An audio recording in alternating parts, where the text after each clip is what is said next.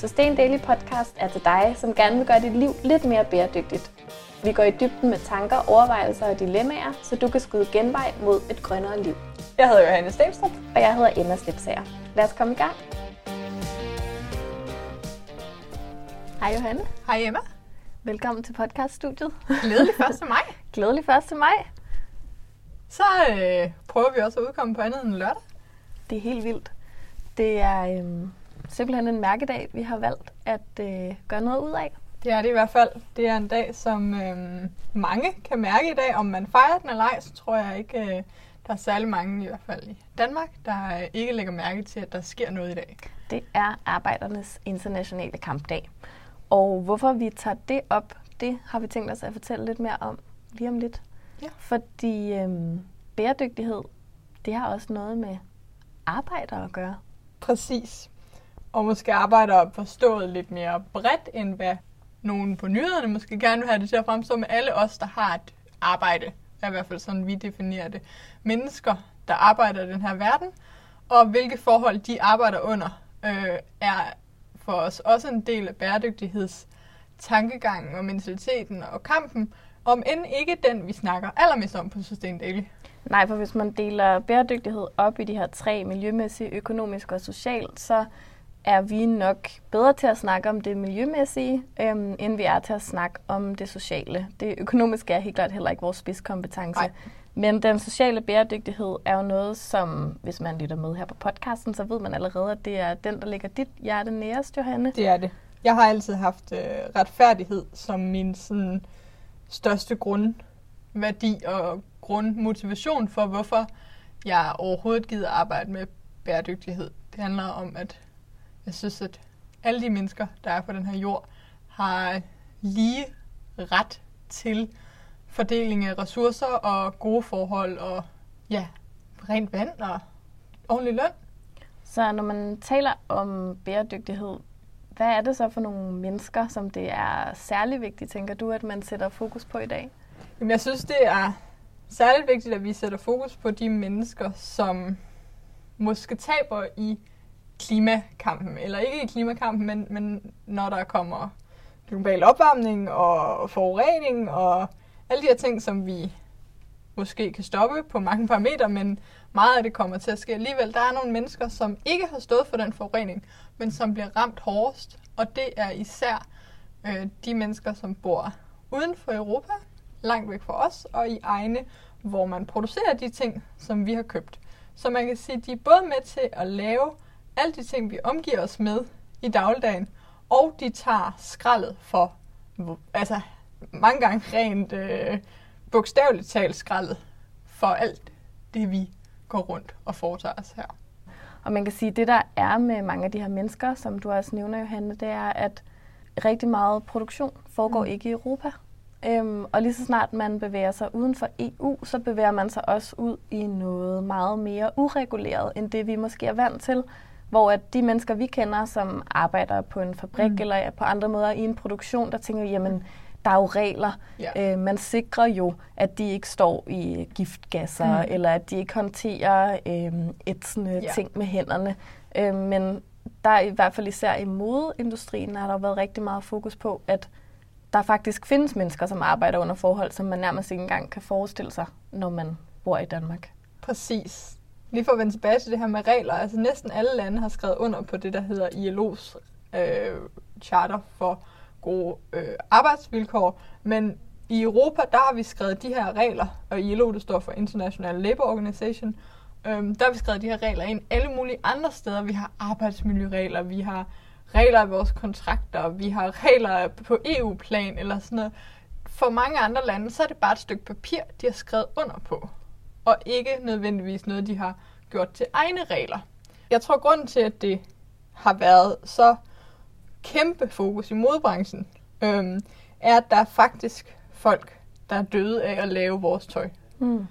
De sidste jamen, 10-20 år er der øh, desværre gentagende gange fabrikker med syrsker, der er kollapset, det vil sige faldet sammen med mennesker indeni, syrsker, som har lavet vores tøj. Og derudover så er der rigtig mange i, der dyrker bomuld, som også dør. Der er meget at tage fat i også, når vi snakker tøj og arbejdsforhold.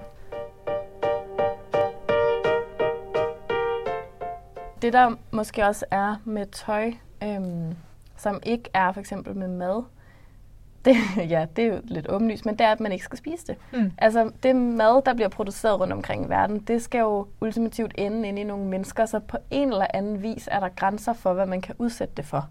Selvfølgelig er der også øh, fødevareproduktion, som er giftig øh, på alle mulige måder, men størstedelen af den fødevareproduktion, der er, der hælder man trods alt ikke mega skrappe kemikalier på tingene.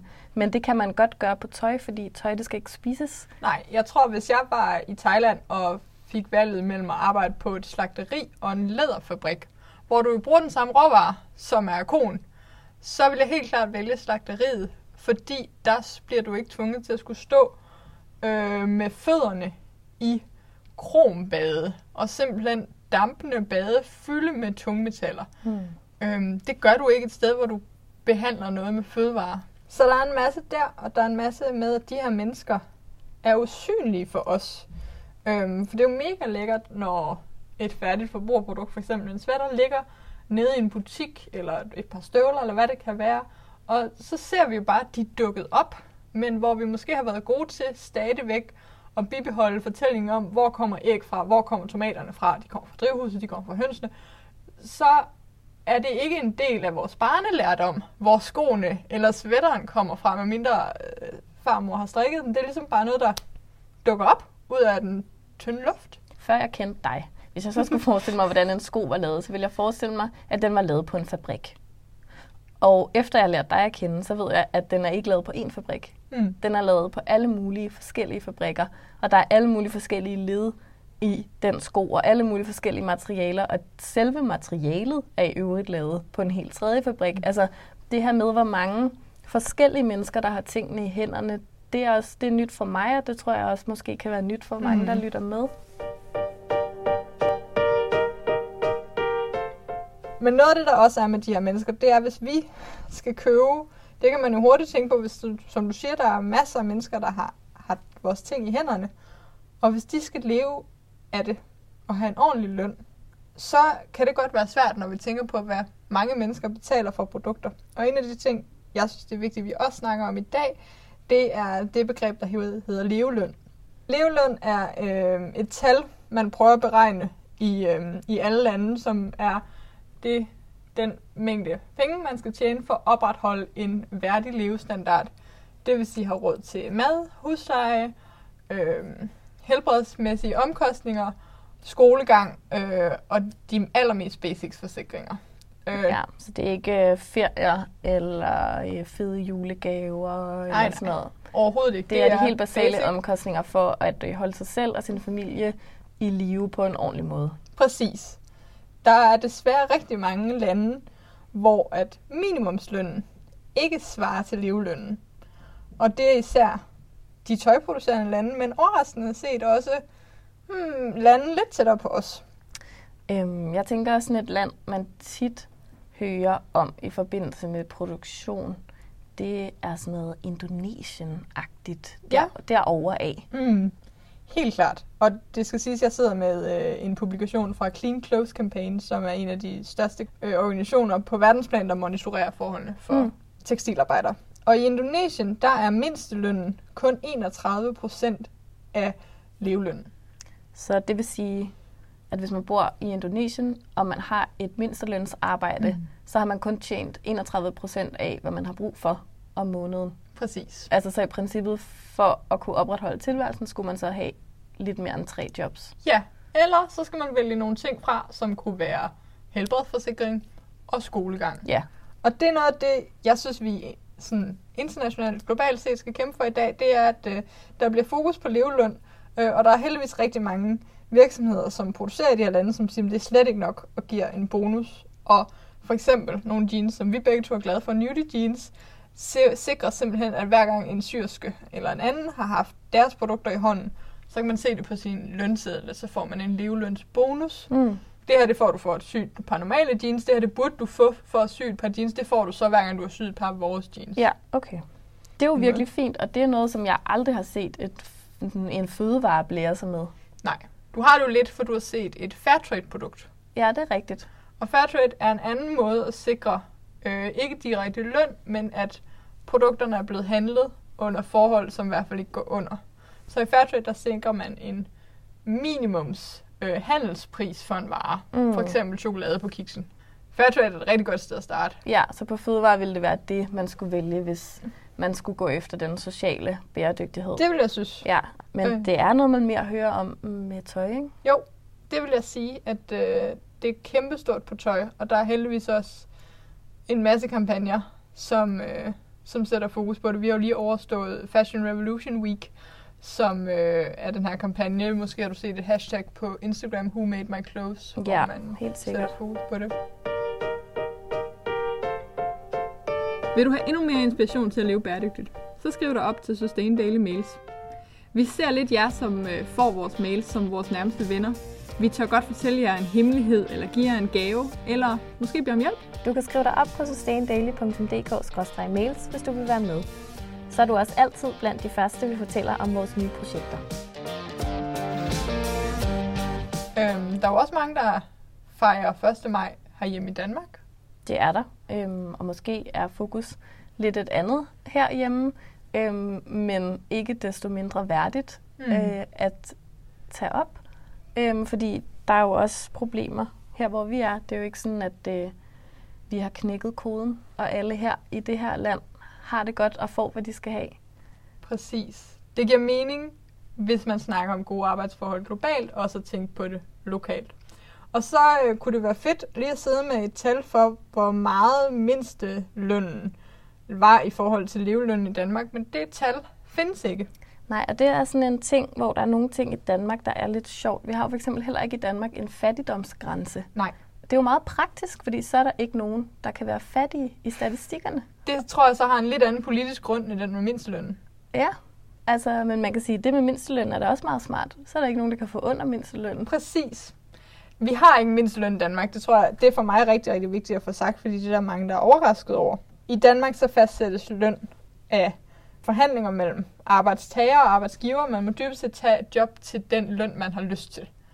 Øh, der er nogle normer for, hvad forskellige jobs får i løn, men der er ikke nogen lovsat mindsteløn.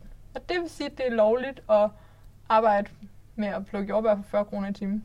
Det ved du noget om? Jeg ved virkelig, virkelig, virkelig lidt om social retfærdighed og social bæredygtighed. Men i forbindelse med, at vi skulle lave den her podcast, så øhm, prøvede jeg at finde ud af, hvordan ser det egentlig ud i landbrugssektoren i Danmark. Fordi man kan sige, der er ikke ret meget produktion tilbage i Danmark. Tidligere har vi jo produceret alt muligt, hvad vi skulle bruge øh, i vores øh, liv, har vi produceret her, men det gør vi jo ikke længere. Det er jo også derfor, at det bliver et globalt problem, når vi snakker om det her med forhold øh, i produktion af alle de ting, vi går og bruger. Men noget, som vi faktisk producerer i Danmark, det er jo landbrugsvarer. Vi har øh, det mest opdyrkede land i Europa. Øh, over halvdelen af det danske land er landbrugsland. Øh, så vi har virkelig en stor landbrugsproduktion, og vi producerer også øh, rigtig, rigtig mange dyr til eksport, for eksempel. Så jeg tænkte, i den her store produktionssektor, vi nu engang har, hvordan ser det så egentlig ud? Og så fandt jeg ud af, at en ud af tre ansatte i det danske landbrug er øh, udlænding, og øh, rigtig ofte øh, kommer de øh, udlændinge, som arbejder i det danske landbrug, fra Østeuropa. Og de kommer fra nogle lande, hvor man kan sige, indkomstniveauet er meget lavere, end det er i Danmark. Mm. Det betyder, at de er tilfredse med en løn, som er langt under den løn, som de fleste, som har boet i Danmark i lang tid, vil være tilfredse med. Øh, og det er jo det, der hedder social dumping, at man ansætter nogle øh, grupper til en lavere løn end andre grupper. Det, at de overhovedet kommer herop og arbejder, er ikke nødvendigvis social dumping. Nej, men det er social dumping, når man så at sige udnytter, Præcis. at der, hvor de kommer fra, er der lavere leveomkostninger, og derfor kan man ansætte dem øhm, ja, under niveau, ja. kan man sige, et, ud fra en dansk standard. Ja. Øhm, og det sker i landbruget. Det er jo virkelig et problem, fordi det betyder, at øh, man kan lave nogle jobs, som ingen danskere ville kunne tage. Det her med at betale en mm. færre pris for en vare, for så at sikre sig, at de mennesker, som har været involveret i at producere den, de også har fået en færre løn. Det, det ved jeg ikke, hvordan man gør, og det synes jeg, om ikke andet, så synes jeg, at det er godt at lave en podcast 1. maj, alene af den grund fordi jeg ikke ved, hvordan jeg kan som forbruger gå ud og støtte, at dem, der laver min mad, de får en ordentlig løn for det. det tror jeg faktisk heller ikke, der overhovedet findes en måde at tjekke, medmindre man præcis ved, at handler fra en eller anden gårdbutik, hvor man kender dem. Øhm, altså, vi har vidderligt kun Fairtrade for ting, der ligesom er lavet, og det er især det globale syd, at Fairtrade øhm, opererer. Ja, det er kaffe, det er chokolade, Præcis. de her ting, som vi importerer langt væk fra. Ja. Og så tøj, eller man kan købe en Fairphone, hvis man gerne vil sikre noget omkring det, eller jeg vil heller ikke vide det. Jeg vil virkelig ikke vide, om min økologiske agurk er plukket af en underbetalt østrig. Præcis. Så det synes vi, der er nogen, der skal gøre noget ved. Præcis, og det er derfor, vi skal snakke om det her i dag. Man kan faktisk ikke sige, at fordi noget er produceret i Danmark, eller fordi noget er produceret i EU, så er det produceret under fede forhold. Nej, det kan man ikke. Man kan ikke sige noget om lønnen overhovedet, øhm, fordi minimumslønnen i hvert fald mange østeuropæiske og sydeuropæiske lande er rigtig lav, og i Danmark må man jo så tage et job til det, man vil. En lille ting, man kan sige, det er, at der findes nogle generelle regler i EU for, hvad man må udsætte en arbejder for.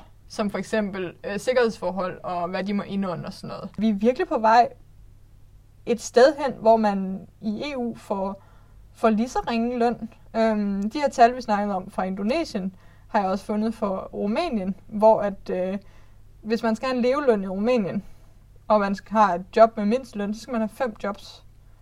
Øhm, fordi at mindsteløn er kun 19 procent mm. af levelønnen. Det er jo helt vildt. Og så snakkede vi, så tænkte jeg, at det kunne være måske sjovt at kigge på et af de lande, vi sammenligner os med, som er Tyskland, hvor der er en mindsteløn. Men hvis man er tysker, og man har en familie, så har man faktisk brug for mere end minimumsløn for at overleve.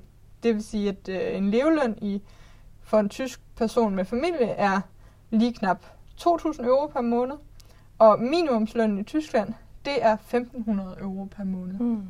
Så mangler man 500 euro per måned, hvis man har et mindstelønsjob. Mm. Det er det, som er ved at sprede sig til hele Europa, at lønningerne er så meget under pres. Så på 1. maj synes vi, at det er værd at uh, tænke over social bæredygtighed øhm, i dag, men også at tænke over det alle de andre gange, du skal lave et forbrugsvalg resten af året.